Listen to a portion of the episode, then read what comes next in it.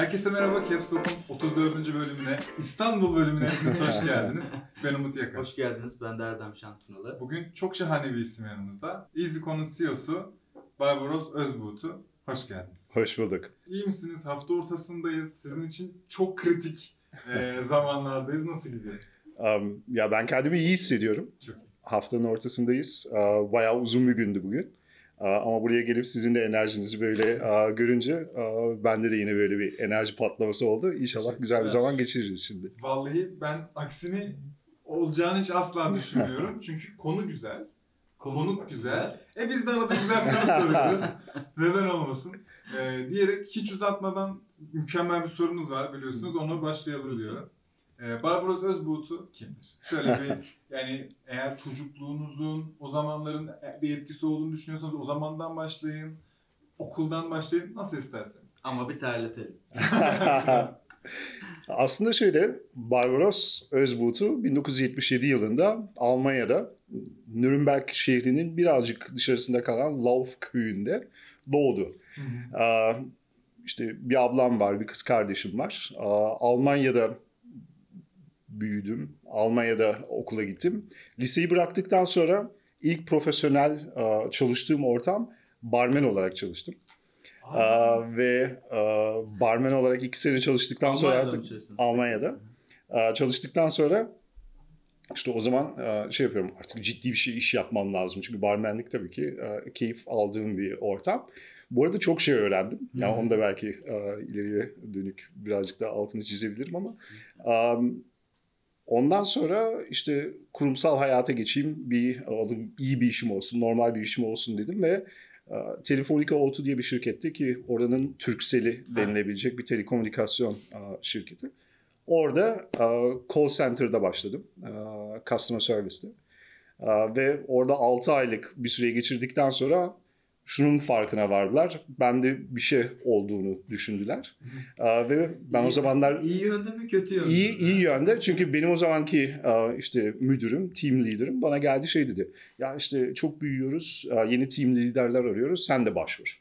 Ben o zaman 21 yaşındayım. İşte şey şu an şey düşünebilirsiniz kısa pantolonla falan ve terlikle şapkamı ters takıyorum falan gidiyorum işe. Dedim ben mi? O da dedi evet sen. Ondan sonra bende bir şey görmüş ve ben başvuruda bulundum 21 yaşında ve orada işte team leader oldum 6 ay çalıştıktan sonra. E, Ve bu süre içerisinde bütün ekibim, ekibim tabii ki benden daha yaşlı. Böyle team leader olabileceğin. Şimdi baktığın zaman böyle değişik eğitimlere falan gittiğin zaman böyle zor süreçlerden nasıl geçilir? İşte bu süreçlerde senden yaşlı birisi olursa ona nasıl feedback Evet. verirsin, nasıl yönetirsin falan gibi şeyler var. Ben böyle tam içine düştüm. Ve ondan sonraki hayatımda da hep böyle iki senede bir hayatımda bir şeyler değişti. İşte iki sene orada team lead çalıştım. Ondan sonra Bremen'e taşındım. Bremen'de yeni bir işte lokasyon açtık. Orada 400 kişilik bir call center vardı. Onun işte bütün oluşumunda beraber oradaki ekiple birlikte çalıştık. Ve yine yaş 23-24 falan. Aynen Yani 26 yaşında falan böyle artık unit manager oldum. İşte 28 yaşında e, işte e, director oldum. Ondan sonra şirket değiştirdim. First Data'ya geçtim. First Data dünyanın en büyük kredi kartı prosesörü. E, işte orada artık operasyonel satış bölümüne geçtim. Yepyeni bir satış unit'i oluşturdum.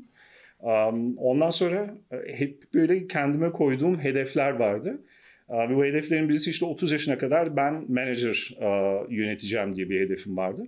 Onu başardım. Ondan sonra 35 yaşıma uh, geldim. Bu arada ilk önce 32 yaşında hayatımda şöyle bir şey değişti. Uh, Ben o zamana kadar hep kurumsal hayatta çalıştım. Yani kurumsallığın böyle en uh, Dibine kadar. dibine kadar yaşadım kurumsallığı. Ve 32 yaşında hayatımda şöyle bir şey oldu. Bir gün e, beni bir headhunter aradı. E, headhunter e, işte İsveçli bir şirket var. Sizin profiliniz e, ona çok uyacağını düşünüyorum. Lütfen işte ilgilenir misiniz? Ben tabii o zaman First Data'dayım ve First Data'da nasıl? Çok büyük bir şirket, 40 bin kişi çalışıyor. Almanya operasyonu çok yaşlı bir operasyon. Yani benim muadilimdeki kişiler, pirlerin böyle e, hepsi 45 ile 50 yaş arası. Ben o zaman daha 32 yani 31-32 yaşındayım. Yani bütün şirketin talenti olarak aa, gözüküyorum. İleriye dönük işte önü çok açık şey. Hayatım çok rahat, çok iyi. Aa, ve Headhunter beni arıyor ve ben böyle en azından 5 kere dedim ki hayır ilgilenmiyorum. Yani çünkü daha yeni terfi almışım. Çok mutluyum. Çok mutluyum. Her şey çok çok güzel. Aa, Ondan sonra peşimi bırakmadı. İşte yazıyor, telefon açıyor. Bir gün beni pazar günü aradı. Ve dedi ki yarın bu şirketin kurucuları, kurucularından iki kişi, üç kişilik gruptu. İkisi Münih'e geliyorlar. Ben de Nürnberg'de yaşıyorum o zaman. Arada 170 kilometre yol var. Dedi ki Münih'e gelecekler ve lütfen sen de gel ve onlarla bir görüş. Dedim sen beni rahat bırakmayacaksın. O zaman yapalım. Ben yarın aa, bir Münih'e gideceğim. Onlarla görüşeceğim. Ama ondan sonra da senden bir şey istiyorum. Beni bir daha aramayacaksın. Ondan sonra dedi tamam söz veriyorum. Eğer bir şey olmazsa seni bir daha aramayacağım. Zubiya'ydı ismi de, ismi de aklımda da. Hayatıma dokunan başka birisi.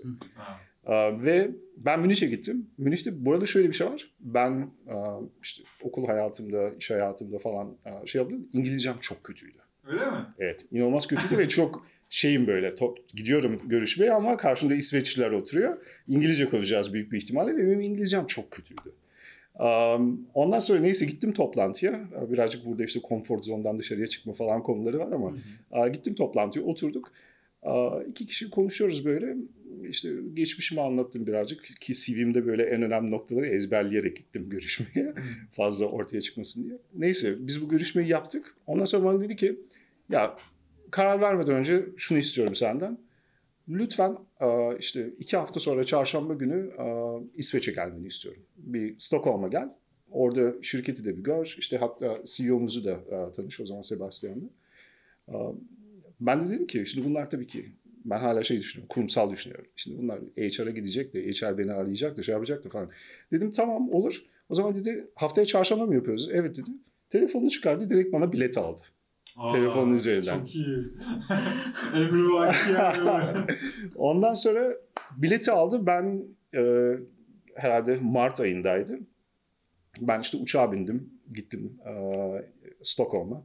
İşte yaptığım hata, ilk hatalardan bir tanesi Stockholm'a gidiyorum. O zamanlar Almanya'da hava çok iyi. Takım elbiseye gidiyorum. İsveç'e bindim. Kar yağıyor. Ha. İşte ceket yok. Takım elbiseyle falan. Neyse havalandan çıktım gittim ve görüşmeyi yaptık. Ve günün sonucunda ben e, kurumsal hayattan ilk defa 180 kişilik bir şirkete e, geçiş yaptım. Karar verdiniz yani oraya gittiniz. Ya oraya gittikten sonra artık e, Sebastian'la konuştuktan sonra CEO'ları e, ondan sonra benim için şey dedi ki Almanya operasyonu sen kuracaksın. Biz expand ediyoruz. Silverware Capital bize şu an yatırım yapıyor. Şu kadar paramız var. Biz sana bu parayı vereceğiz. Sen Klarna'yı. Almanya'ya getireceksin sıfırdan. Peki şey ben orayı kaçırdık mı ben mi anlamadım bilmiyorum ama ne şirketi bu? Klarna, şimdi First Data en büyük, dünyanın en büyük kredi kartı Tamam. prosesörü. Klarna o zaman 5 yaşında bir şirketti. 2005'te kurulmuştu. Ben 2010'da görüşüyorum. Um, after delivery payment yapıyorlardı. Hı. Çözdükleri problem şu. E-ticarette en büyük problem e, satıcıyla alıcı birbirine güvenmiyor. Evet. Yani diyor ki ben sana e, sen parayı önden göndereceksin. Ben sana malı göndermeyeceğim. Öbürü de diyor ki ben sana malı göndereceğim. Sen bana parayı vermeyeceksin. Yani ciddi bir Alın güven problemi zamanlarında. yani. Aynen. Ya burada e, bakıldığı zaman Klarna'nın da çözdüğü problem şu. Diyor ki ben tam o alışveriş anında tüketiciye kredi vereceğim. Yani kredi vereceğim şu şekilde aslında açık hesap açıyor. Diyor ki Hı hı. sen diyor ilk önce ürünü gönder. Ben bu kişinin riskini üstleniyorum. Malı gönderiyorsun. O zaman o malı aldıktan sonra parayı bana veriyor. Ben de parayı sana ödüyorum. Tertemiz. Tertemiz bir olay. Yani bu şu an bize ne kadar normal bir şey gelse de o zaman aslında bunu çözen e, şirket Klarna. Aynen. Tamam. Bunu çözüyorlar ve ben e, şirkete dahil olduğumda 180 kişi çalışıyordu. Ben 180. kişiydim. E, 300 milyon e, dolar değerlemedelerdi. Yani bayağı Güzel. iyi bir konu. Bu arada şu an 5,5 milyar değerindeler. Ve ben 2,5 sene orada çalıştıktan sonra e, 950 kişi olduk. 2,5 sene içerisinde. 180 kişiden. Çok ciddi büyümeymiş bu. Evet. 500. Yani inanılmaz bir şey ve işte değişik ülkelere açıldık. Ben Almanya operasyonunu ekibimle birlikte oluşturdum. Yani sıfırdan bir şeyi oluşturmanın ilk böyle tecrübesini orada edindim. Hı hı. Çünkü ben başladım. Almanya'da tek benim. Ondan sonra birden başlayacak şimdi ofis. Tamam ofis tutmam lazım. Ondan sonra ekip e, oluşturmam lazım. Şunu yapmam tabii İsveç'ten yardım alıyorsunuz ama e, günün sonunda sıfırdan bir startup kuruyormuşsunuz gibi bir, e, bir his. Ben hep şey diyorum, yapılabilecek bütün hataları Klarna'nın parasıyla yaptım. Aynen o öyle. kadar güzel bir his ya. Ben şey çok merak ettim zaten şu an. Aslında böyle bir tecrübe yok. İnanılmaz bir kurumsaldan tam bir girişimci, o çevik tarafa geçiyorsunuz. Ve e, sizden beklenen şey bir ülkeyi, ülkedeki operasyonu başlatmak. Aynen. Buradaki o checklistleri ne yapmanız gerektiği nasıl acaba e, öğrendiniz de yaptınız yani? Ya günün sonucunda aslında e, iki şey gerekiyor. Bir, bir ofise ihtiyacın var. iki insanlara ihtiyacın var. ve bunları bir yerde toplayacaksın ve çok ilginç şeyler e, oldu. Mesela şimdi bana e, 3 milyonluk bir bütçe vermişlerdi. 3 milyon euro. Dediler ki 3 milyon e, euro var. E, işte senden beklentilerimiz Klarna'nın Almanya'ya girişini e, bununla organize et. Hı. Ben de şimdi satıştan geliyorum. Operasyonu iyi biliyorum ama pazarlama tarafını hiç bilmiyorum. Şimdi ben dedim ki şimdi bu ne yapacağız şimdi televizyon reklamı bilmem ne falan filan hiç bu işlere girmeyelim. Ben büyük bir ofis tuttum. Ondan sonra 30 kişi işe aldım. Hepsini telefona oturtturdum. Bütün Almanya'nın e-ticaret e, yapan şirketlerin telefon numaralarını satın aldım. E, 250 bin tane e, böyle e, relevant site. Ve o 30 kişiye oturttum dedim ki iki hafta içerisinde bunların hepsine biz telefonla arayacağız. En azından bir kere. Bunlar arıyor arıyor arıyor arıyor. Deliler gibi.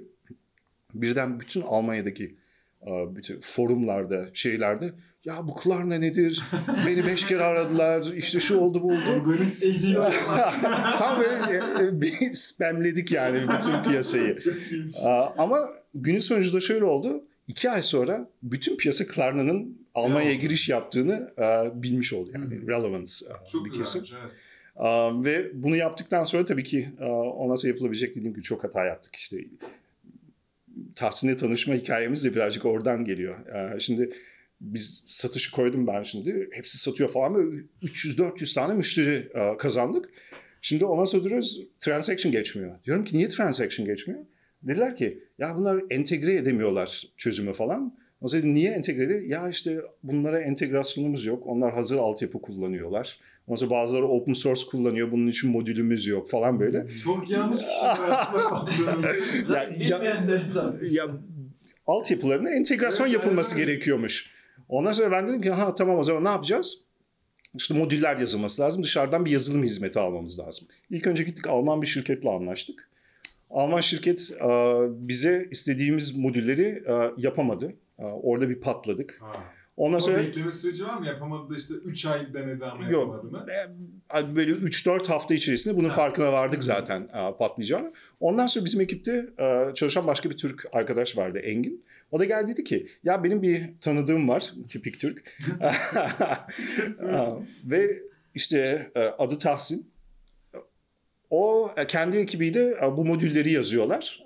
İşte sen seni bir tanıştırayım ondan bir konuş. Bizi tanıştırdı. Biz oturduk. Ben tabii şimdi inanılmaz ön yargılıyım. Çünkü zaten bir gol yemişim başka bir şirketten. Karşımda bir, Türk oturuyor.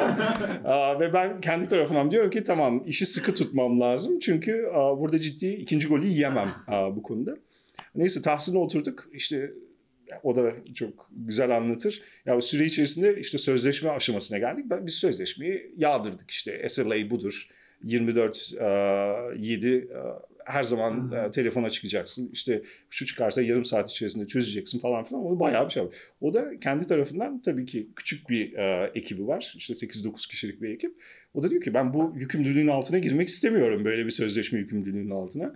Neyse e, günün sonucunda Engin orada birazcık ara bulucu- buluculuğu yaptı ve biz anlaştık. E, Ve Tahsin kendi şirketiyle e, Klarna'nın e, bütün modüllerini yazmaya başladı. Ve inanılmaz iyi iş çıkardı. Yani hem kalite hem zamanlama verdiği bütün sözü tuttu. Tutamayacağı hiçbir sözü vermedi. E, Ve e, bütün bu süre içerisinde e, profesyonel bir bazda Aa, Ben hayran oldum Ha, güzel. yaptığı işe. Gururumuz. Göğsüm kabarttı. Ve bizim tarafımızda da tabii ki işte her zaman parasını zamanında ödedik. Yeri geldiği zaman hiçbir zaman aa, şey sürecine girmedik işte ama bunu iyi yapmamışsın ama şu olmuş. Ya karşılıklı bir güven. Ütopya'da çalıştınız. Aynen aynen öyle. İki Türk Almanya'da falan. Böyle bir süreci aa, oturttuk ve günün sonucunda bir güven yani yapısı oluştu ikimizin arasında. Bununla birlikte de yani Tahsin'i şimdi tanıyan da bilir, beni de bilir. Biz böyle çok hızlı bir şekilde birisine kaynaşmayız böyle. Ama orada artık dedik bir akşam yemeği yiyelim. Oturduk ondan sonra ya sen aslında nerelisin, hangi takımı tutuyorsun falan böyle birazcık bir ısınma oldu. Ve günün sonucunda o da ödemeyi çok iyi biliyor. Çünkü ondan evvel işte Click and Buy gibi e, işte PayPal'ın Alman versiyonunu e, çalışmış, o şirkette çalışmış birisi. Bütün ödeme şirketlerine bu modülleri yazıyor. Ödemeyi çok iyi biliyor. Ben de ödemeden geliyorum. Ya dedik ki Türkiye o zaman böyle 2011 senesinde tam böyle peakler Evet. yaşanıyor. İşte markofoniler satılıyor, markofoniler işte sonra gitti gidiyor satıldı. Amazon geldi çiçek sepetine yatırım yaptı falan böyle. Dışarıdan baktığın zaman diyorsun ki aman Allah'ım neler oluyor Türkiye'de. Ondan sonra e, işte konuştuktan sonra tipik şey sorusuyla başladı. Ya sen Türkiye'de niye 8 tane post cihazı masanın üzerinde var biliyor musun? Ya ben bilmiyorum ama ben de hep soruyordum niye bu böyle falan. Böyle bir e, o süreç içerisinde çıktıktan sonra dedik ya bunu bir analiz edelim. Neden böyle? Ben merak ediyorum. Yani birazcık meraktan e, yola çıktık. Ama ikinizin de aynı merakı var. Yani. Aynı merak ve aynı soruyu sormuşuz. Yani bu saçma niye 8 tane poz cihazı var Aa, işte tezgahın üzerinde. Ondan sonra birazcık analiz ettik, baktık. Ondan sonra dedik Aa, işte Türkiye'deki bankalar işte kendi loyalty kartları var. İşte closed loop network'te çalışıyor. İşte bunlar ONAS transaction yaptığı zaman fiyatlamaları merchant tarafında daha değişik falan. Böyle birazcık oraları anlamaya başladık. Ondan sonra dedik ki ya aslında yine bunu daha kolay yapılır. Bunların hepsini tek bir yerde toplansa, tek bir API'de onu aa, merchant'a sunsak, hatta bunun collection'ını da yapsak, yani parayı da toplayıp dağıtsak, yani üye işleri tarafında sadece tek bir entegrasyon yapsa, tek bir fiyatlama olsa, parayı tek bir yerden alsa, bu güzel olmaz mı falan. Ya şey mantıklı. Aynen. Aa, Ve böyle bir aa, yapıyı, böyle bir işte fikir oluştu kafada. Ondan sonra dedik ya biz birbirimizi şimdi çok gaza getiriyoruz. Aa, Ben çalışıyorum hala Klarna'da. O kendi şirketi var falan. Biz böyle artık e, her cuma böyle bir call yapıyoruz. Aa, Ve konuşuyoruz bu e, fikir adı üzerine. Dedik ki şimdi fazla gaza gelmeyelim ve bunu bir sunum haline getirelim. Ondan sonra e, bunu bir birkaç kişiye bir anlatalım. Bakalım e, biz mi kendimiz birbirimizi gaza getiriyoruz yoksa başka insanları da heyecanlandırabilecek miyiz bu fikirle? Kimden konuşuruz da o işte o kendi network'üne baktı. Ben kendi network'üme baktım. Benim First Data'da çalışırken işte şefimin, şefinin, şefinin şefi. İşte bu kurumsal dünya içerisinde işte International President of First Data falan. Stefan Kleestil diye bir adam var. Avusturyalı. Şimdi Amerikan şirketinde çalıştığımız için o da Almanca konuşuyordu. İşte değişik etkinliklerde böyle görüşmüşlüğümüz var. Ve ama 7 sene geçmiş. Yani beni tanır mı tanımaz mı bilmiyorum. Ben telefon açtım. İlk önce işte LinkedIn'den yazdım. Dedim işte bir telefon numaranızı alabilir miyim? Sağ olsun o da gönderdi. Telefon açtım. Ondan sonra dedim ki işte Mr. Clay Steele, bilmiyorum beni tanıyor musunuz? First Day'de de beraber çalışmıştık falan. Tabii dedi hatırlıyorum seni. Ha, o güzel. güzeldi. Ondan sonra ya bizim böyle bir şeyimiz var. Ben o zaman şey zannediyorum. Siz zaten Türkiye için de sorumluydunuz. Biz de Türkiye için bir proje yapıyoruz. Burada sizin fikrinizi falan da almak istiyorum. Ondan sonra dedi ki ya kulağa çok hoş geliyor. Bir atlayın bir Viyana'ya gelin dedi. Ondan sonra Viyana'da bir görüşelim. Ondan sonra biz Tahsin'e atladık Viyana'ya gittik. Bizi niye kimse bir yere çağırmıyor? Bence yanlış burada. Bence yanlış. Olmuyoruz. Bir bak abi ya. O yüzden. Biz atladık Viyana'ya gittik. Aa, Viyana'da işte ona fikrimizi sunduk. Çok beğendi dedi. Ben sizin ilk yatırımınız olacağım dedi. Ve hatta o akşam bizi birisiyle tanıştırdı. Stefan Kaltais'la. O da dedi ilk önce dedi benim param yok falan filan yatırım yapamam. Ondan sonra iki hafta sonra aradı dedi ya neyse birazcık daha param varmış. Ondan sonra yapabilir. Hatta biz iki hafta sonra yine gittik. Stefan bütün network'ünü davet etmiş. Network'ün içerisinde böyle 7-8 kişilik bir yani böyle bir masa etrafında oturuyorlar. İşte e, Concartis diye bir şirket var. Almanya'nın en büyük ekvaryum bankalarından bir tanesi. Onun CEO'su var. Ondan sonra Western e, Union'ın Avrupa CEO'su var. Paysafe kartın kurucuları var. Gibi gibi böyle 7-8 Avrupa, kişi. Şampiyonlar Ligi. Aynen. Biz sunumu yaptık. İşte bizi challenge ettiler. Şu olduk falan. Günün sonucunda bize orada masanın üzerinde 1 milyon dolarlık bir yatırım komitmenti.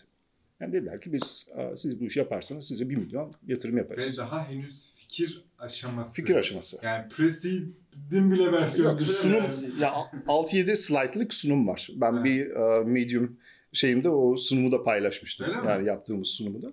Öyle. 7-8 slaytlık bir sunum. Um, ondan sonra ya şimdi şöyle bir şey var. Biz tabii birbirimizi gaza getiriyoruz. Şimdi bayağı çok kişi gaza geldi. Biz de ama eve falan bir şey anlatmıyoruz.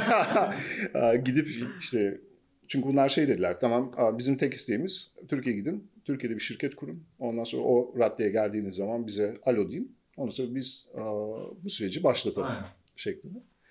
Şimdi tabii biz odadan çıktık. Tahsin'le yüz yüze bakıyoruz. Dedik ki abi yapacağız herhalde artık yani. Zorundayız yani. Aynen. Ondan sonra işte Tahsin eve gitti, ben eve gittim. Ee, eve açıldık. Ee, eşim, yani ben kendim için söyleyebilirim. O zaman Klarna'da çalışıyorum. Klarna zaten çok iyi gidiyor. Benim bir de First Data'dan eski e, işte müdürüm, e, oranın CEO'suydu. O Deutsche Telekom'a geçmiş. Yani. Deutsche Telekom'un çok büyük bir ödeme uniti var.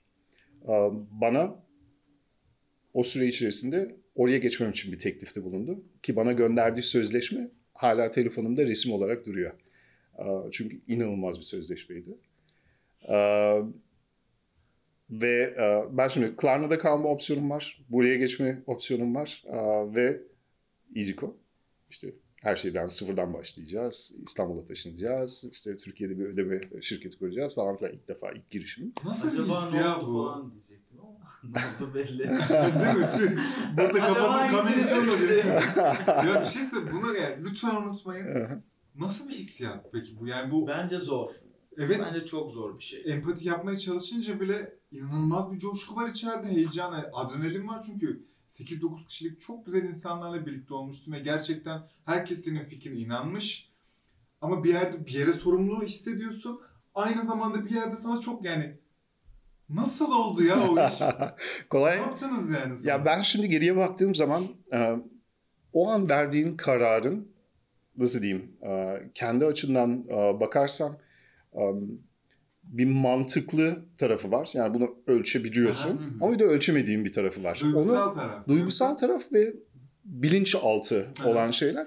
Bunu sonradan böyle e, baktığın zaman bazı noktalarda diyorsun ki bak bunun e, nasıl diyeyim altyapısı burada aslında başlamıştı. bu içgüdü ama o içgüdünün sizde oluşmasını sağlayan yaşanmışlıklar ve bir Yanlış background var. hatırlamıyorsam Steve Jobs'ın öyle bir lafı var. Geriye baktığınızda o noktalar Aynen. birbirine bağlanıyor. Çok diye. doğru. Çünkü ben mesela şu anı hatırlıyorum. Şimdi genç bir genç bir yaşta kariyer anlamında aslında çok iyi bir yerdeyim. Aa, ve günün sonucunda aa, bir havalimanında oturuyorum. Yani bunu yaşadım. Havalimanında oturuyorum. Aa, ve işte takım elbise, gömlek, işte laptop çantam var. Aa, oturuyorum, aa, işte bir şey okuyorum. Etrafıma bir baktım o an. Havalimanında o kadar çok aynı tipte insan var ki. Yani o takım elbiseyle, aa, işte kravatlı, kravatsız artık neyse. aa, Laptop çantası, işte gazete okuyorlar. Ve böyle etrafıma baktığım zaman çok fazla mutlu insan göremiyorsunuz. Yani bu anlamda. Ve şimdiden geriye baktığım zaman ben kendime hep şey, ben de mi bir gün 55 yaşında olduğum zaman bunlardan birisi olacağım? Çünkü bunun sonu yok. Hı Bir yere gittiğin zaman Gerçekten kurumsal hayatta istediğin kadar yüksel. Günün sonucunda oradan oraya gideceksin Hı. ve Hep daha iyisi var ve oraya geçmek istiyorsun. Aynen öyle. Sürekli bir kendine ödün verme. Bunun karşısında tabii ki bir şey alıyorsun ama Ama verdiğin daha fazladır yani. yani. Aynen. Evet. Ve o noktaya geldiğimde ben dediğim gibi en duygusal olduğum anlardan bir tanesi. aa, Bize şimdi verdiğimiz bütün kararları hep bu şekilde çalışırız. Ben giderim derim ki bak önümüzde şöyle bir nokta var. Hı hı. Ben Klarna'ya geçerken de aynı şeyi yaptık. Ondan evvel de aynı şeyi yaptık. İşte opsiyonlar bunlar. Ve işte artısı, eksisi bütün opsiyonların. Ve günün sonucunda benim aslında bana kalsaydı sadece şey ben ne yapar yapmak isterdim Evet. noktası. Ve bütün bu süreci yaptıktan sonra ben dedim ki ben EasyCo'yu denemek istiyorum. Ve eşim bana dedi ki ben senin uzun zamandır gözlerinin bu kadar parıldadığını, parıldadığını görmedim. Karar bitti. Aa, ve sana güveniyorum. Aa, Destek sen ne olur. yaparsan ben arkandayım. Ne güzelmiş ya. Buradan çok selam söyleyelim. o Size hanımefendiye. selamlar.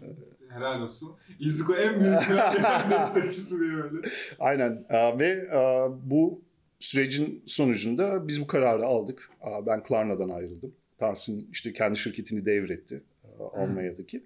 Biz çantaları aldık. Ondan sonra 2013 başında Türkiye'ye geldik. İziko'ya başlamadan e, aklıma aslında bir sürü şey geldi. Konuşmak da çok istedim ama yani. O kadar iyi bir hikaye, o kadar akıcı gitti ki ben bunları susayım ve en son biraz küçük geriye dönme opsiyonuyla böyle devam ederiz. E, öncelikle biz barda çalışırken Hoş geldiniz diyeceğim. o, dolayısıyla hani bu hikayenin bar kısmı oldukça bizim için değerli ve Evet. hoşumuza gidiyor. Çünkü e, Bir işte- buçuk yıl. evet. Süreler de yakın bu arada. Biz yan yana çalıştık. Ve çok şey kattığını inanıyoruz. Ee, insan ile iletişim olmak üzere en başta uzun ve ciddi çalışma saatleri ve bunların hepsinin yanında ise e, eğlence nasıldır, nasıl yapılır, insanları hoş eylemen lazım. Ne iş Her şeyin bir yapıyorsan. arada olduğu Aynen. bir yer aslında. Bu bizim çok hoşumuza gitti. Benim diğer ikinci soracağım ise 6 ay call center'da çalışıyorsunuz ve sonra team lead ediyorsunuz. Ee, ve sizin oradaki lideriniz fark ediyor sizdeki ışığı bahsettiğiniz gibi. Demek ki Barbaros kendi geliştiren bir insan. Kendini e, bir şekilde yukarıya geçen. Peki Barbaros nasıl kendini geliştirir? Halen buna devam eder mi? Yöntemleri nedir? Bence bunu böyle çok kısa bahsedersek e, çünkü kimse durduk yere 6 ay sonra bir yer lead edip sonra başka bir ülkeye gidip bir yer kurmaz. Özel bir şeydir demek ki. Biz de not. Kendimize soruyoruz bu soru çok belli. Ya geliştirmek zorundasınız. Aynen. Yani sonuçta geliştirmediğiniz sürece ben hep ekip içerisinde diyorum. Biz şirketi kurduğumuzda um, üç kişiydik. Ben kendime CEO diyordum. Şimdi 155 kişiyiz. Ben kendime CEO diyorum. Yani title'ımda hiçbir şey değişmedi. Ama iş içeriği her 3 ayda bir değişiyor. Her 3 ayda bir EasyCo yeni bir şirket. Değil mi? Ve siz kendinizi a, buna adapte edemiyorsanız a, ve kendinizi geliştiremiyorsanız bir noktada am, hele ki benim olduğum pozisyonda şirketin geleceğini aslında kendi gelişiminizle limitliyorsunuz. Çünkü bir noktadan sonra ben kendimi geliştiremezsem şirketimi de geliştiremiyorum. Ve günün sonucunda şirketin önüne geçmiş oluyorum. Aynen. Onun için ben kendimi geliştirmem lazım. Hatta ben EasyCo'nun gelişiminin aslında daha önünde gitmem lazım ki. Ki orayı besleyebilirsin. Aynen öyle. Liderlik. Aa, ve bunun doğrultusunda bu tabii ki ilk aşamada başladı. Ben şunun farkına vardım. Öğrenmek, nasıl diyeyim? Ben üniversiteyi iki kere denedim. Hı hı. Başladım işte bu barmenlik süreci yanında. Dedim üniversiteye de başlayayım. İki kere bıraktım. Çünkü teorik öğrenmek benim için değildi. Yani ben oturup kitap okuyup, kitabın içerisinden işte bazı şeyleri ezberleyip ondan sonra zamanı geldiği zaman o search'ı yapıp o bilgiyi alıp ondan sonra bunu execute edebilecek bir yapıya sahip değilim. Benim şöyle bir şeyim var. En güçlü olduğum nokta bence bir problemin olduğunu ka- kabullenmek çok önemli. Hı hı. I have a problem Dürüstçe. dürüstçe kendine ben burada şu an yetmiyorum. Ben ilk yatırım aldığımız süre içerisinde yatırım almakla alakalı hiçbir şey bilmiyordum. Bu 1 milyon dolardan bahsediyoruz. Aynen öyle. Bunu söyledikten sonra ben şuradayım diyorum ya yatırım almak ne? Yani günün sonucunda bu ne olacak şimdi? Ee, işte tag along'lar, işte drag along'lar, şunlar, bunlar, işte liquidation preference gibi değişik değişik tanımlar böyle hayatına giriyor. Kitabı YouTube'dan. Ben oturdum YouTube'a ve bütün her şeyi esasında da from scratch sıfırdan öğrendim. Değil mi? Ve ben hep şey diyorum YouTube dünyanın en güzel ve en e, şey üniversitesi. Yüzde yüz katılıyoruz sanırım. Herkes, yani tüm herkes olarak buna. Aynen. Ya bence bir de e, şunu da kabullenmek lazım. Bazen insanlar yaptığı işin çok şey olduğunu e, anlatmak istiyor. Ya bizim yaptığımız iş çok zor. Ya işte bunun püf noktaları var, şu var falan. Hep şu. Yapılacağı iş rocket science değil. Yani günün sonucunda parçalamıyor. Merhaba Aynen. Hakkı Ulukaya. Kesinlikle katılıyorum ya. ve günün sonucunda Çok bir şey başlamışız başta. Ya Hamdi Ulukaya ve sizin görüşünüze katılıyorum. Evet. Ha. Ya bu açıdan da bakılırsa bence burada oturup bunun arkasındaki mantığı bir kere kavradıktan sonra birazcık akıllıysanız zaten çözemediğiniz bir problem yok. Bir de benim işte geçmişten çok severek ve hayatıma çok ciddi şekilde dokunan atasözlerinden bir tanesi şeydir. İşte deli akıllıdan hiçbir şey öğrenemez ama akıllı deliden çok şey öğrenir. Onun için de ben her işe alım süreçlerinde mesela sorduğum bir soru vardı. Bu Google'da da soru varmış çok ilginçtir. Dedim hep aklın yolu bir hmm. noktasına gidiyor.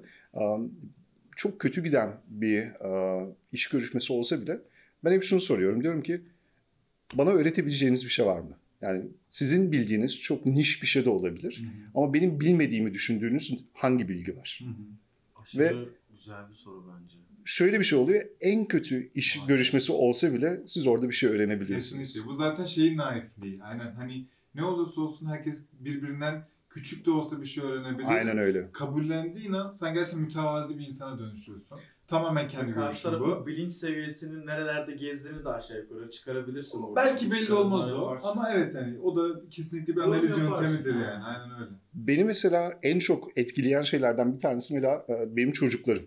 Hmm çocuklar o kadar nasıl diyeyim naifler ve o kadar a, zamanında ve doğru sorular soruyorlar ki bazen yani onların böyle sen ne yapıyorsun bunu yapıyorum şu anki işte problemler neler birazcık böyle anlatmaya çalışıyorsun çocuklara ve onlar sana o kadar simple sorular soruyor ki bazen oturuyorsun diyorsun ya aslında haklısın ya. Aynen yani. Neden? Neden? Neden? Neden? Evet bunu anlatamıyorum. Ya o açıdan bence işi çok komplike yapmadan en yalın ve e, işte easy, haliyle. easy haliyle değerlendirip ondan sonra her şeyi bir yani çözüm bulabiliyorsun. Bence bu bizim geçmişimize de baktığımız hele ki işte startup dünyası gibi böyle inişli çıkışlı bir yapı içerisinde problem çözme çok önemli bir konu. Çünkü o kadar çok probleminiz oluyor ki gün içerisinde. Ama her problemin bir çözümü var. Bence günün sonucunda bu mentaliteyle ve bu düşünceyle yaşarsanız hiçbir zaman böyle şey noktasına gelmiyorsunuz. Aman Allah'ım ne yapacağım? Günün sonucunda eğer bir şeyi daha çözemiyorsan yeterince bilgi almamışsındır. Yani daha çok bilgi almam lazım, veri almam lazım ve bunu harmanladıktan sonra bir çözüme Denklem çıkabiliyorsun. Çok basit aslında. Ne güzel ya. Vallahi ağzınıza sağlık. Gelelim konuya. Tahsin ve Barbaros Bavuluyla geldi. Bavuluyla Aynen geldi. öyle. Esasen de bu arada öyleydi. şey aileler o zaman ama şeydeler. Almanya'da. Almanya'dalardı. Ha. Şimdi biz şeyi aldık. Go'yu aldık evden. Ondan sonra ilk önce bir şirket kurmamız lazım. Evet. Tahsin'i atladık geldik buraya. Ve şu şekilde düşünebilirsiniz. Ben 35 yaşındayım. Ve İstanbul'a son geldiğimde 18 yaşındaydım. Ha. Yani çok zaman geçmiş aradan. Aynen. Ondan evvel işte İzmir'e gidiyoruz veya işte Antalya'ya gidiyoruz. Klasik böyle. Yani Türkiye'ye Türkiye geliyorum ama İstanbul'a gelmedim. Alman turist olarak. Aynen turist turist olarak aynen öyle. Gurbetçi a, turist aynen olarak böyle klasik işte Bodrum'a gidiyorsun, Çeşme'ye gidiyorsun veya Antalya'ya gidiyorsun. Aynen öyle. All inclusive. Ve günün sonucunda İstanbul'a geldik. İstanbul yani benim yaşadığım şehir Nürnberg 500 bin kişi. Yani İstanbul yani 28 kere falan katlıyor. katlıyor. Geldik İstanbul'a ve ilk etapta Şimdi tabii ki ister istemez kendimize bir plan yaptık. Dedik ki ne yapmamız lazım bunu yürürlüğe, bu fikri gerçekleştirmek için.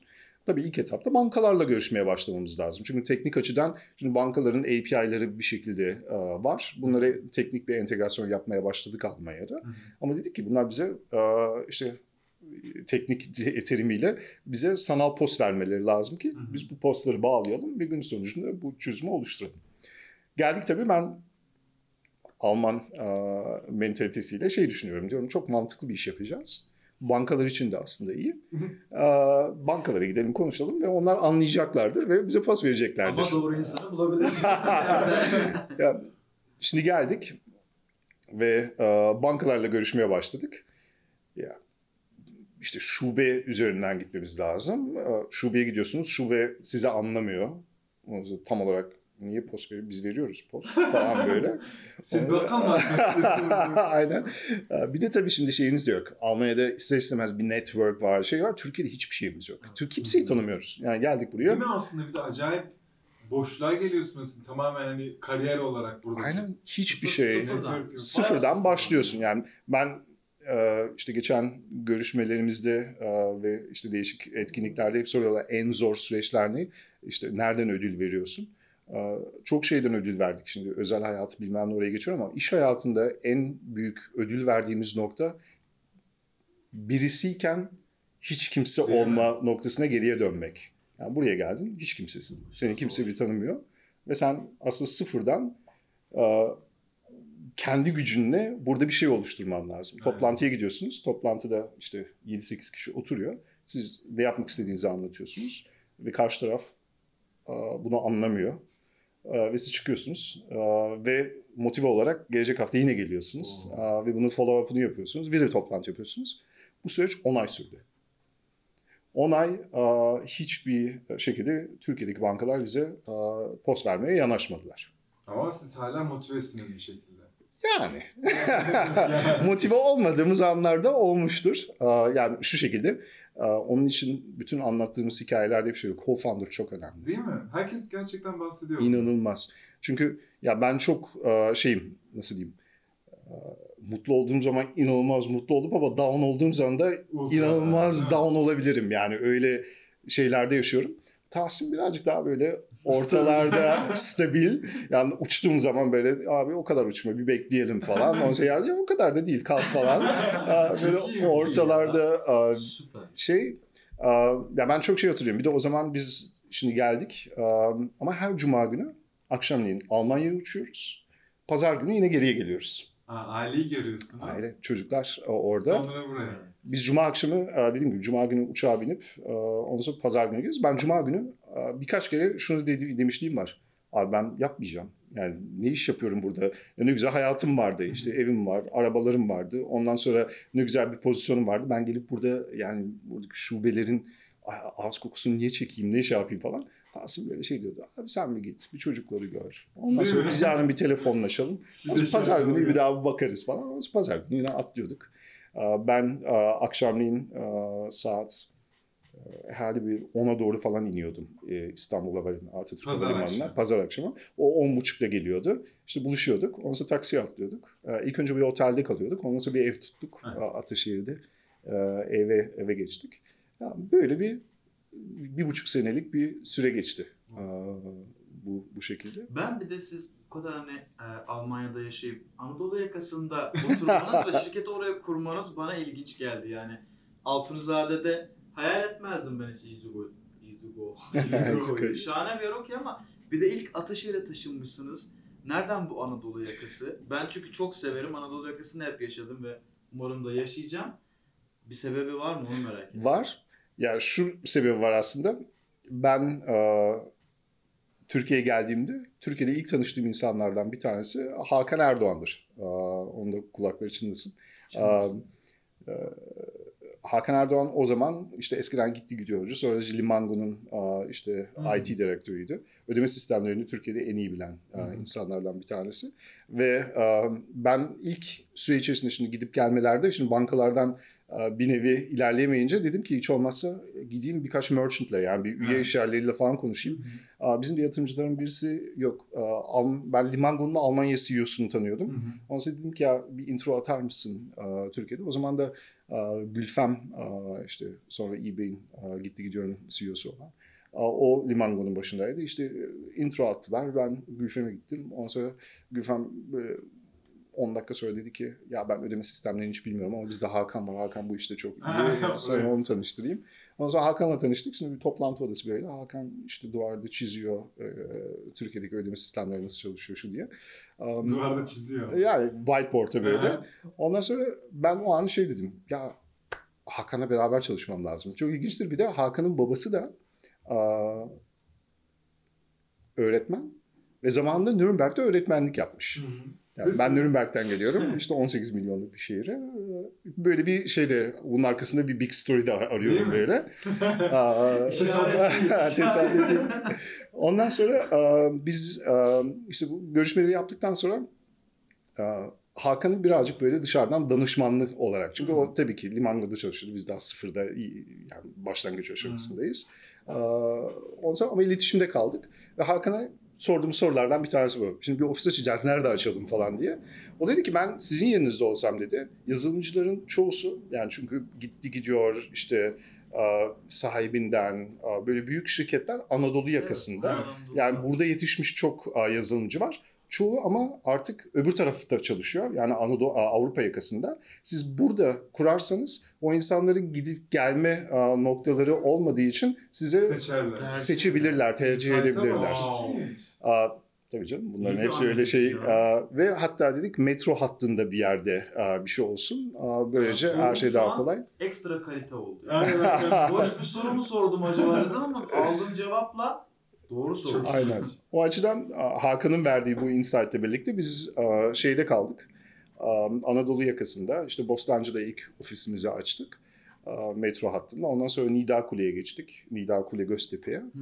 Oradan sonra da zaten şimdi Easy Park'a geçtik. Yani. Bir noktadan sonra şöyle bir şey de var. Yani şimdi büyük şirketlerle e, onların CEO'larıyla falan da e, konuştuğumuz zaman onlar da bu soruyu soruyor. Niye işte Anadolu yakasında kaldınız? Ben şu an Anadolu yakasında olmamızı çok e, beğeniyorum şu açıdan. Çok fazla goy goy yok. Yani- Doğru. Çok fokus, kendi içerimizde çalışıyoruz.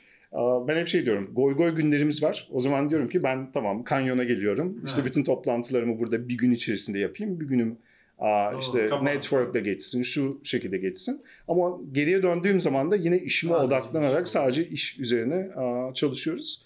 Aa, O açıdan bize verimlilik açısından da bence bayağı çok şey katıyor. Vallahi zaten çok İyi güzel bir. Easy Park. Huzur Park bence orası. Siz Evet. Easy Park değil ama. Hem yeşilin içinde hem çok modern camların Muhteşem içinde cam. herkes şeffaf. Hani biz Orkun Bey ile e, çekim için gelmiştik.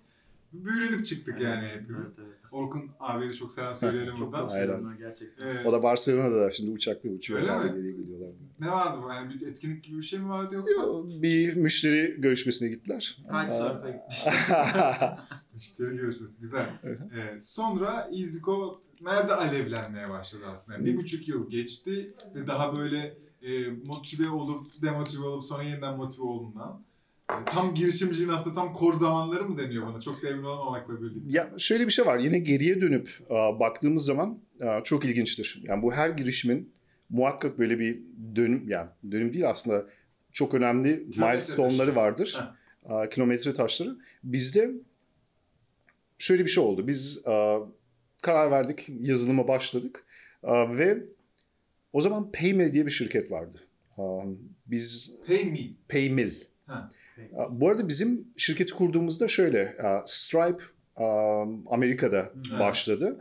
Onlar bayağı bir popüler oldular. Böyle ilk yüksek yatırımlarını falan aldılar. Ondan sonra direkt zaten Stripe bir şey yaptığı zaman Avrupa'da direkt copycatler aa, başlar. Ondan sonra Paymil çıktı. İşte Oliver Samwer'in aa, Rocket Internet'inin oluşturduğu bir, bir yapıydı. 14 milyon raise ettiler. Oh. Aa, Biz işte 1.4 milyon dolar aa, raise ettik. Aa, Türkiye'de aa, bu işi yapacağız. Ama yatırımcılarımız arasından biri, birisi dedi ki ya ben duydum Paymil Türkiye'ye de gelecekmiş. Bu kadar paraları var. İşte şey yapacaklar. Web sitesine baktık. Web sitesinde Türk bayrağı falan da var böyle. Türkiye'ye gelecekler. Biz tabii birden şey olduk. Dedik ki piyasaya ilk önce biz girelim. İşte bu arada PayU piyasaya girmişti o zaman. Aha. Ama onların approach'u birazcık daha işte büyük ve orta ölçü yani büyük şirketlere odaklanmaktı. Biz dedik ki biz long tail yani daha geniş bir kitleye hitap etmemiz lazım ve birazcık daha değişik bir konseptle. Um, Ondan sonra işte Paymil Türkiye piyasasına girecek e, noktası duyduktan sonra biz dedik tamam işleri hızlandırmamız lazım. Biz e, 6 aylık bir yazılım süreci öngörmüştük bütün e, başlamak için. Bunu 3,5 ayda yazdık. Ha, yarısını. Aynen yarısı. Demek ki oluyormuş. E, Üç buçuk ayda e, yaptık. Şöyle bir ince not var. Biz e, Nisan'ın 10'unda lansman yaptık. Hı hı. 2013. Lansmanı yaptık. E,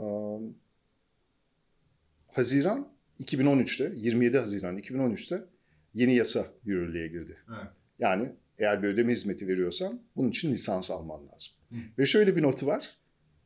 şimdiye kadar faaliyetlerine başlayan şirketler e, lisans başvurusunda bulunup faaliyetlerine devam edebilirler. Ama, Ama bundan sonraki yapacaklar Gelecekler. ilk önce lisansı alıp lisans e, başvurusunu yapıp lisans almayı beklemeleri lazım. Yani biz yaklaşık 6 hafta e, bir süreyle kazandınız mı? kazandık. Yani PayPal faaliyete başladığımızda. PayPal zaten e, Var Türkiye mıydı? piyasasına Ha, girmişti. tamam. Ya biz o da o 2012 senesinde falan da herhalde tam olarak şeyini bilmiyorum ama PayPal vardı, o zaman PayU vardı, iPara vardı. Yani bunlar böyle Anladım. e, Türkiye piyasasında ilk böyle giren Hı. yapılardı. E, biz faaliyete ba- başladığımız için e, yürü, yani sürece devam edebildik. E, ama eğer dediğim gibi 6 hafta sonra bütün faaliyete başlamış Olsaydı. olsaydık bugün İZUK olmayacaktı. Değil mi? Çok ilginçtir. Bu hikaye um, bir işin olabileceğini sonradan baktığın zaman hani böyle e, birazcık şey arıyoruz. E, Ben arıyorum. Yani bunun arkasında bir sanki bir pattern var. Çünkü e, Klarna'nın da böyle bir hikayesi var. Ben mesela o kilometre taşını sorduğumda onların da şu hikayesi var. İki tane İsveçli genç işte semester arasında İsviçre'de işte onlar da garsonluk yapıyorlar. Ondan sonra para kazanıyorlar. İşte bir akşam bizde rakı masasında onda artık ne içiyorlarsa şey karar veriyorlar. İşte üniversiteye başlamadan önce bir dünyayı gezelim. İsveç'e e, İsveç'e dönelim ama ters dönelim. Dünyayı bir kere dönelim ondan sonra gelelim Aa. falan diye. Ama hiç uçmadan. Verdikleri karar bu. Ve bunlar işte yola çıkıyorlar. Hiç uçmadan bütün dünyayı geziyorlar. Avustralya'ya geliyorlar. Ve Avustralya'da binecekleri gemiyi kaçırıyorlar. Hı hı. Bir dahaki gelecek e, gemi iki hafta sonra falan. Ondan sonra şöyle bir karar ver, ince bir karar vermeleri lazım. İki hafta sonra o gemiye binerlerse e, geriye döndüklerinde semester başlamış oluyor ve onlar yarım sene e, işte kaybediyorlar. Aynen, yarım sene beklemeleri lazım. Öyle giremiyorlarmış Hı hı. arada. Ondan sonra birbirlerine bakıyorlar diyorlar ki boş ver buraya kadar geldik 6 ay sonra başlarız. Ha. Neyse bunlar bütün bu şeyi tamamlıyorlar. Dönüyorlar İsviçre'ye. Ve o 6 aylık süre içerisinde de Sebastian işte ailesi çok şey değil. Durumu iyi değil. Diyor ki çalışmam lazım. Giriyor bir debt collection şirketine. Türkçesinin için debt collection ne olduğunu bilmiyorum ama inkasso e, şirketi var. Bilmiyorum Bu ha, şeyleri ödenmemiş paraları toplayan şirketler oluyor. Siz e, İcra gibi bir İcra şey gibi bir Ha. şey aynen. Burada icra daha çok avukatlar tarafından Tamam. yapıyor. Orada şirketler yapıyorlar aa, bunu. Operasyonel bir yapı. Oraya giriyor. Orada işte call center'da çalışırken arayan müşterilere bir şey diyor. Ya bizim böyle bir problemimiz var. Siz bizim bu riskimizi alabilir misiniz falan. Burada Klarna fikri oluşuyor. Hmm. Onun da mesela dönüp şey yaptığı nokta diyor ki ben o gemiyi kaçırmasaydım bugün büyük bir ihtimalle Klarna olmayacaktı. Evet. Yani dediğim gibi e, böyle her noktada geriye döndüğümüz Hı. zaman böyle çok Küçük e, sebepler var, sebepler var bir işin olacağında. Ne güzel. E, Onları da gördüğünüz zaman esasında işler birazcık daha nasıl diyeyim sihir sihirini buluyor böyle Tabii daha bir sihirli hikaye oluyor. oluşuyor aslında. Aynen öyle. gerçekten şu an konuşulmaya değer olan Değer, ki iyi ki de olmuş gerçekten çok keyifli bir sohbet oluyor. Ben her Aşırı çok teşekkür edeceğim bugün büyük ihtimalle. Yeniden teşekkür ederiz. Çok teşekkürler. Sonra İzliko artık e, müşterilere sahip, ekibini yapmış ve bir şekilde ismini duyurmaya başlamış. E, sonrası ne oluyor peki? Yani arada bir yatırım dönemi var mı? Nasıl bir sıçrama var? Yani bu artık exit'e kadar e, nasıl bir durum var? Ya, Şimdi biz tabii ki e, faaliyetlere başladık. E, İlk etapta e, şöyle bir pozisyonlama yaptık. Dedik PayU zaten büyük şirketlere gidiyorsa biz o zaman Türkiye genelinde şöyle bir sayıyla işte 2.7 milyon hatta yok 3 milyon e, kobi var. E, Bunların çoğusu daha dijital değil. Hı hı. Bunlar bir gün dijitalleşecek. E, Biz de kendi tarafımızda kendimizi ayrıştırmak adına bazı adımlar attık. Dedik ki biz küçükleri de e, oynayacağız. Hı. Kobileri dijitalleşme sürecine. Aynen. İyi. Ondan sonra biraz evvel konuştuğumuz işte bu dijital onboarding'i yaptık. Hiç ıslak imza yapmadan müşterileri içeriye alalım. Bunu daha scalable yapalım. Çünkü şeyi gördük. E, Şimdi sözleşmeyi gönderiyorsunuz. Onlar imzalıyorlar. Ondan sonra geriye gönderiyorlar. Bir de çoğu müşteri bizim ödeyeceğimiz şekilde kargoyu bize gönderiyor. Biz ilk önce bir 7-8 lira veriyorduk böyle.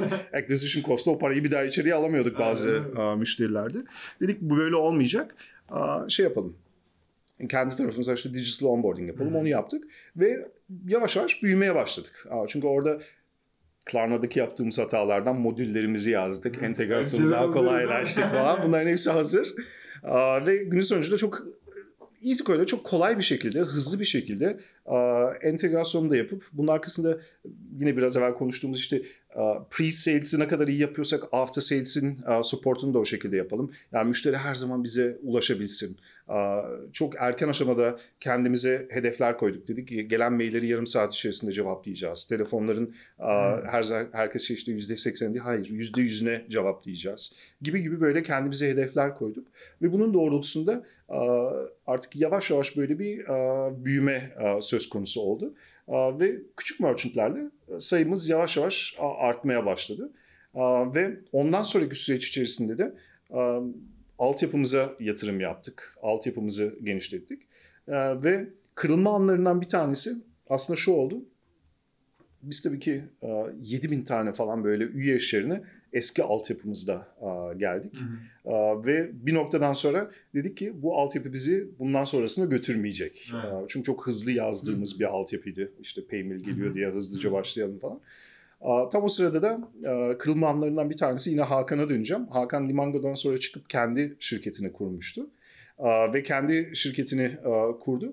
Biz de bir noktadan sonra dedik ki Hakan artık bizim beraber çalışmamız lazım. Biz ilk aa, sürecimizi tamamladık. Ve bundan sonraki süreç içinde işte yeni bir altyapı yazacak. Orada kendi bir ekip oluşturacak birisine ihtiyacımız var. Ve Biz ondan sonra Hakan'ın şirketini satın aldık ve Hakan'ı bu şekilde Aa, içeriye aldık. Ve Hakan bizim Tahsin'den sonra ikinci CTO'muz oldu. Hı. Aa, ve Hakan orada kendi ekibini kurdu. yepyeni bir altyapı yazdık. Ve bunun içerisinde de bence şirketin kırılma anlarından bir tanesi buydu. O yeni altyapıyla birlikte artık daha scalable bir aa, altyapımız vardı. Aa, ve aa, bir pazar yeri çözümü yazdık. O da bence kilit anlardan Hı hı. bir tanesi.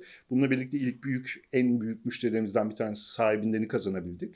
Aa, ve bununla birlikte aslında dediğim gibi o yeni altyapıyla aa, ve bu aa, aa, Orkun ondan sonra dahil oldu. Çok güzel bir aa, satış organizasyonu kurduk. Ya böylece aslında adım adım bu gelişmeleri yönettik ve aa, günün sonucunda dediğim gibi son 5 seneye bakarsak aslında her sene minimum aa, %150 aa, Büyüme. geçen seneye göre bir büyüme gösterdik. Ee, ve dediğim gibi kırılma anları tabii ki hep şey oluyor. Büyük müşterilerle şey yaptığımız anda değişik ürünler geliştirdik. Çünkü şunu da gördük. Şimdi Türkiye'nin büyümesi evet, KOBİ'lerin dijitalleşmesi evet ama aa, mesela en önemli şeylerden bir tanesi şuydu. Aa, Şimdi Batı ülkeleri 20 sene önce dijitalleşti. Ve 20 sene önce dijitalleşmek için veya ticareti dijitalleştirmek için ne yapıyordu? İşte bir e-mail adrese ihtiyacım var. Ondan sonra ben kendime bir online shop açacağım. Aa, Ya da marketplace'lerde satacağım. Evet. 20 seneki e, evvelki şeyler, tool'lar bunlar. Şimdi bu sene e, bakıyoruz Türkiye'yi dijitalleştirmek için. Günümüzdeki- Tool'lar hala aynı. Yani e-mail adresi açacaksın. Ondan sonra ya kendi online shop'unu yapacaksın. Ama dedik ki artık dijitalleştirme bu şekilde ilerlemiyor. Yani ilk etapta eskiden dijitalleşmek için senin şeyin neydi? E-mail adresine ihtiyacın vardı. Ama artık telefon numarası yetiyor. Evet. Ya benim çocuklarımın e-mail adresi yok. Ama Çünkü her şey telefon ve full digital'lar. evet. Um, dedik ki burada şey değişiyor. Eskiden insanlar dijital ortamda satış yapmak için uh, ilk etapta bir online shop'a ihtiyaçları var. Hı. Benim online'da da bir şeyim olsun, bir adresim Hı. olsun ve buraya gelsinler. Ama artık insanlar ilk yaptıkları şey Instagram hesabı açıyorlar. Evet. Yani dünya değişiyor, dijitalleşme süreçleri değişiyor ama tool'larımız hala aynı. Dedik ki bu böyle olmaması lazım. Buraya yeni bir tool gerekiyor. Easy Link mi geldi? Aynen öyle. Ya bunun doğrultusunda dedik ki artık insanlar çok kolayca bir şekilde o social platformlara herhangi bir a, chatleşme tool'larını ticaret yapmak için kullanabilmeleri lazım. Bunun için de aslında tek bir link eksik. Aynen öyle. Ve bununla birlikte de EasyLink oluştu. Ve Şahane bir ürün, şahane bir vizyon. Yani ben kullandım ve tıkır tıkır hızlı, tıkır tıkır işliyor. aynen. Elinize sağlık. Sonra geldik malum konuya. Ee, ve bir masaya oturuyorsunuz. Diyorlar ki e, Easy kocum güzel iş yapıyorsun. Gelin birlikte olalım. Hı hı. Oraya böyle çok kısa bahsetme imkanınız var mı? Tabii ya aslında şöyle bir günden bir güne olmadı bu. Çünkü PayU'nun aa, global organizasyonunda iki buçuk üç sene önce böyle kökten bir değişim aslında oluştu. İşte eski PayPal'ın Avrupa hı. yöneticilerinden bir tanesi PayU'nun CEO'su oldu.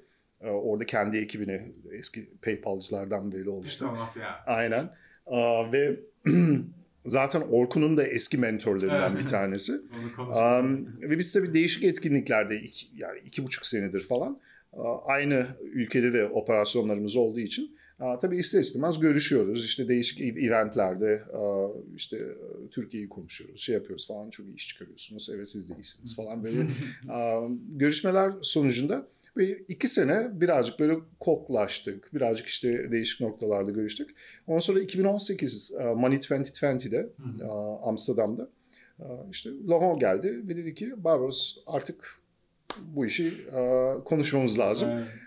Ben de şey dedim ya zaten konuşuyoruz falan. Yok yok dedi artık ciddi bir şekilde oturup masaya şey yapmamız lazım. Tabii onlar da şeyi gördüler bizim iki sene, üç sene içerisindeki Türkiye'deki performansımızı da gördükleri için. Ondan sonra o süreç başladı ve yaklaşık bir sene sürdü. Ve bir sene içerisinde ister istemez değişik fazlardan geçiyorsunuz bir şirketi exit etmek için. İlk önce tabii ki bir Açıklanışı da bunun uzun sürdü hani. Tabii. İşlemleri geçtik. Bize söylemişten açıklanması bile ne kadar uzun sürdü. Ya orası da çok zor bir süreç. Çünkü ya gönül ister ki tabii bunu çok açık açık anlatalım ama orada benim için en önemli şey ben çalışanlarımıza, ekibimize bir söz verdim. Dedim ki böyle bir şey olursa ilk önce benden duyacaksınız. E, Tahsin'le birlikte şirket içerisinde böyle bir sözümüz vardı. Onun için imzalar atılmadan, bu da birazcık Alman refleksi herhalde, dedi ki her an her şey olabilir ve bence bu çok önemli. Exit süreci içerisindeki, bence yatırım süreci için de geçerli.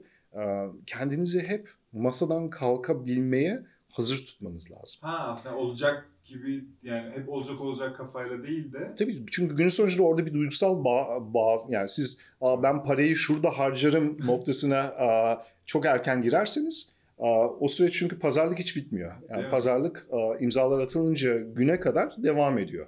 Ve karşı taraftaki tabii hissiyat ya bunlar zaten bunu istiyorlar noktasına gelirse sizde bu belki valuation tarafında değil ama sizden isteyecekleri hak tarafında bayağı Kayıplar bir kayıplar yaşayabiliyorsunuz. Onun için kendinizi hep hazır tutmanız lazım. Böyle olduğu için de biz tabii hep çok şey davrandık dedik ki ya daha kesin bir şey yok. Her an her şey olabilir. Aha. Onun için ekip içerisinde iletişimle aa, bu şekilde yapmadık. Ve dışarıya olan iletişimde de eğer ya şirketi satmışsınız yoksa değil, yok öyle bir şey. Yani görüşülebilir ama günün sonucunda kesin bir şey yok. Um, ya bir senelik bir süre içerisinde dediğim gibi ilk önce bir aa, tabii ki karşılıklı bir e, şeye giriyorsunuz. İlk önce bu teklifi alıp siz kendi yatırımcılarınıza konuşuyorsunuz ki bizim yatırımcılarımız içerisinde de çok e, ilginç bir e, nokta var. A, çok yani Japonya'dan da yatırımcımız var, Amerika'dan da var, Avrupa'da var falan. Bunların hepsini aynı masaya getirip çünkü bir de erken aşamada girenler var, geç aşamada girenler Evet. var. Hepsinin tabii beklentileri başka. Şimdi bunları ilk önce bir yönetmeniz gerekiyor. Neyse orada bir noktaya getirebildik. Bir noktaya getirdikten sonra da bir teklif sürecinden geçiyorsunuz. Yani ilk önce birazcık bilgi veriyorsunuz. Karşı taraf diyor ki işte şöyle bir şey düşünebiliriz. O teklifi ilk önce alıyorsunuz. Bir term sheet aa, imzalıyorsunuz. Term sheet'den sonra ciddi bir due diligence sürecinden geçiyorsunuz ki bu due diligence süreci bir yatırım alma due diligence'ından çok çok daha farklı. Bütün bunları yaşadıktan sonra stable yani çok şey olan bir ülkede yaşamıyoruz. İşte dolar çıkıyor, iniyor. Orada değişik dinamikler var yönetmeniz gereken. Yani bir sene boyunca burada işte inişli, çıkışlı, gidişli, gelişli aa, bir süre yaşıyorsunuz ve günün sonucunda Haziran ayında artık aa, sözleşmeleri imzaladık. Hı hı. Ve ben şirket içerisinde iletişimde şey diyorum. Bu aa, evlenmeye karar verdik ve gün iste e, istemek için başvuruda Aynen bulunduk öyle. aa, şeklinde. Daha düğün yok. Aynen, nikah yok. Aynen. Nikah da yok. Ama gün- aileler tanıştı. Aynen aileler tanıştı, görüştü ve e, bu kararı aldı. Ama günün sonucunda gelin atabilmiş. Bakalım ne olacak. Aynen. Bu süreci yönetmemiz lazım. O da imzalardan sonra bizim olduğumuz sektör ve olduğumuz konum gereği bir rekabet kurumundan bir de BDDK'dan bir onay almamız gerekiyordu. Bu süreçleri de şimdi tamamladık. Ve günün sonucunda bundan sonraki yapı içerisinde de şimdi kapanışı bekliyoruz. Kapanış da yapıldıktan sonra zaten ticari sicile geçilecek ve bir şirkete olacağız.